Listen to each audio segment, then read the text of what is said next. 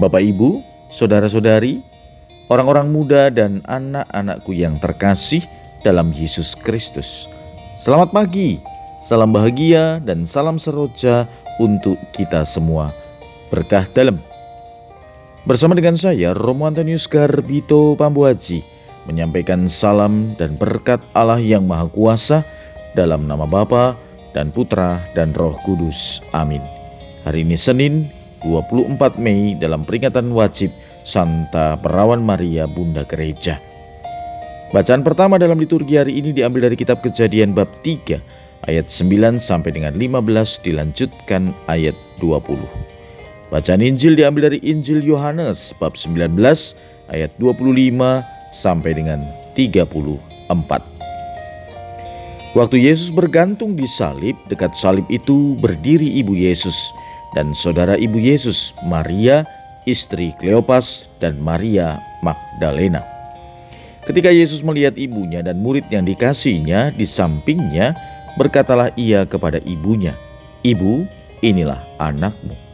Kemudian katanya kepada muridnya, "Inilah ibumu." Dan sejak saat itu, murid itu menerima ibu Yesus di dalam rumahnya.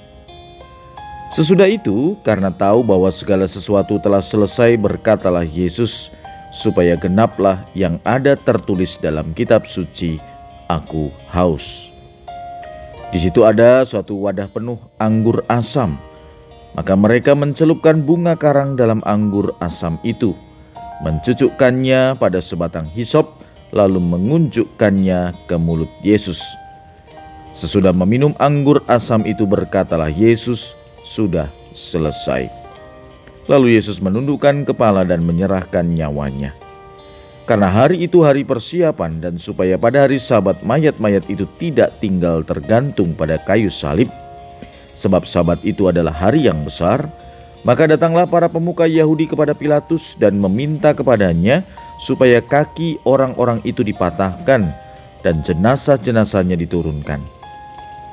Lalu datanglah prajurit-prajurit dan mematahkan kaki orang yang pertama dan kaki orang yang lain yang disalibkan bersama-sama dengan Yesus.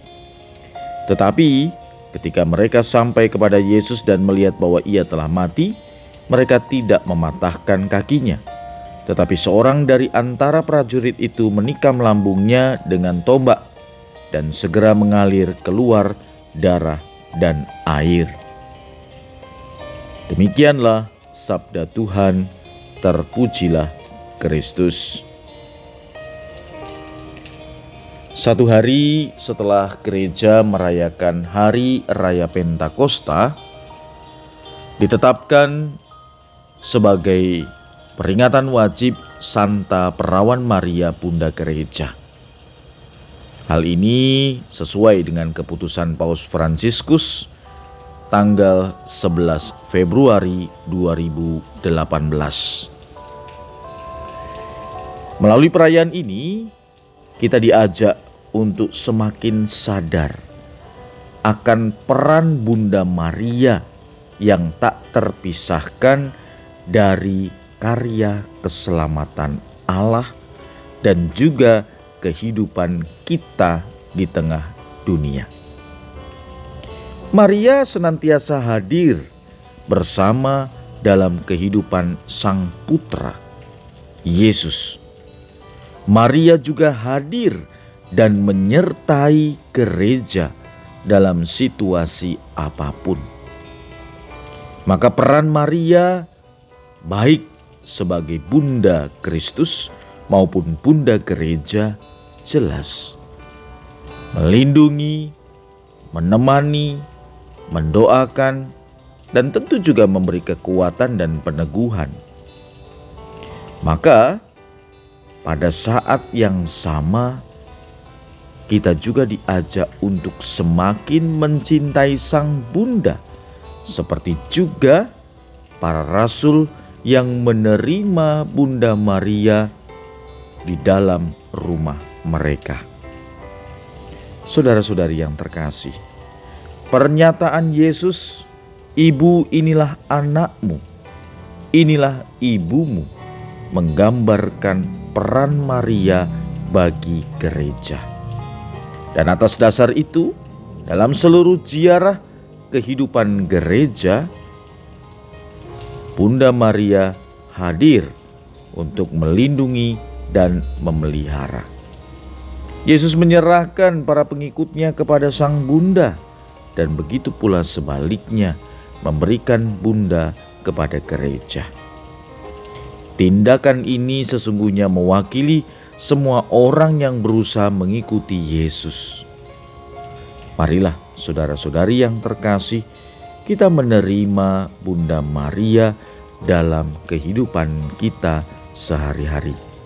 Teristimewa pada bulan Mei ini kita bersama-sama menghormati peran Bunda Maria yang membimbing, melindungi, dan menuntun kehidupan kita, khususnya di saat-saat penuh ketidakpastian dan terutama di masa pandemi COVID-19 ini.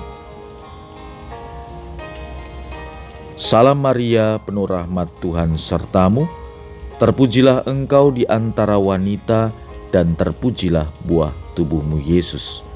Santa Maria Bunda Allah, doakanlah kami yang berdosa ini sekarang dan pada waktu kami mati.